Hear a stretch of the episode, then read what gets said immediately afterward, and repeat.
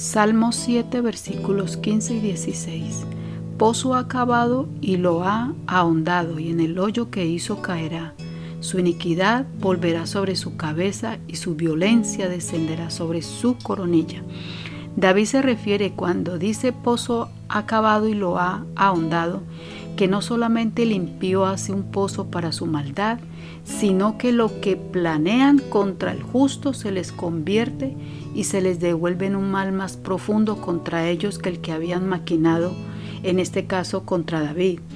Esto me hace recordar la historia de Amán que se encuentra en el libro de Esther, el cual fue un alto funcionario en el reino del rey Asuero. Cuando éste fue engrandecido en su cargo, su ego creció a tal punto que todos debían doblegarse delante de él.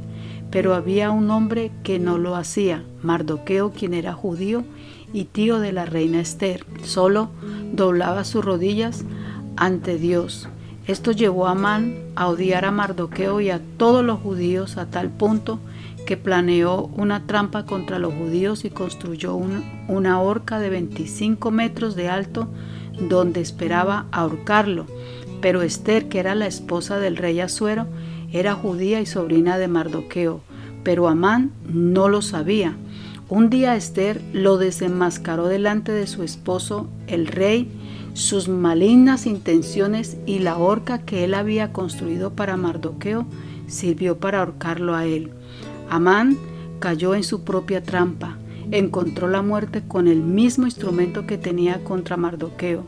Por eso dice David en el versículo 16, su iniquidad volverá sobre su cabeza y su agravio caerá sobre su propio coronilla. Otra historia que conocemos es la de Daniel en el pozo de los leones. Dios halló gracia en Daniel ante el rey Darío, quien decidió ponerlo a cargo de todo el reino los enemigos y envidiosos de Daniel planearon una ley que lo obligaba al rey Darío a echarlo al pozo de los leones, pero Dios estuvo con Daniel por su fidelidad, quien lo guardó de haber sido devorado por los leones y terminaron sus enemigos en el pozo y fueron devorados.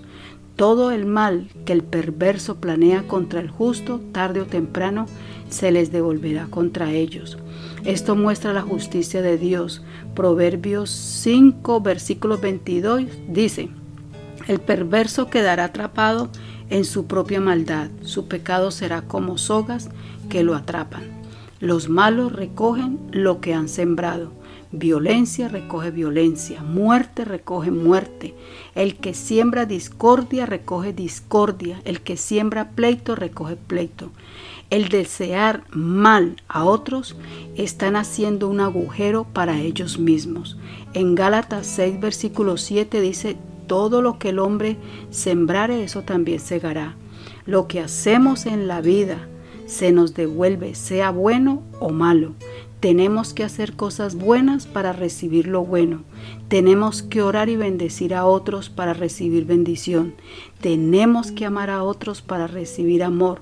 No importa que se levanten contra nosotros o que desean mal contra nosotros. La recompensa viene de Dios.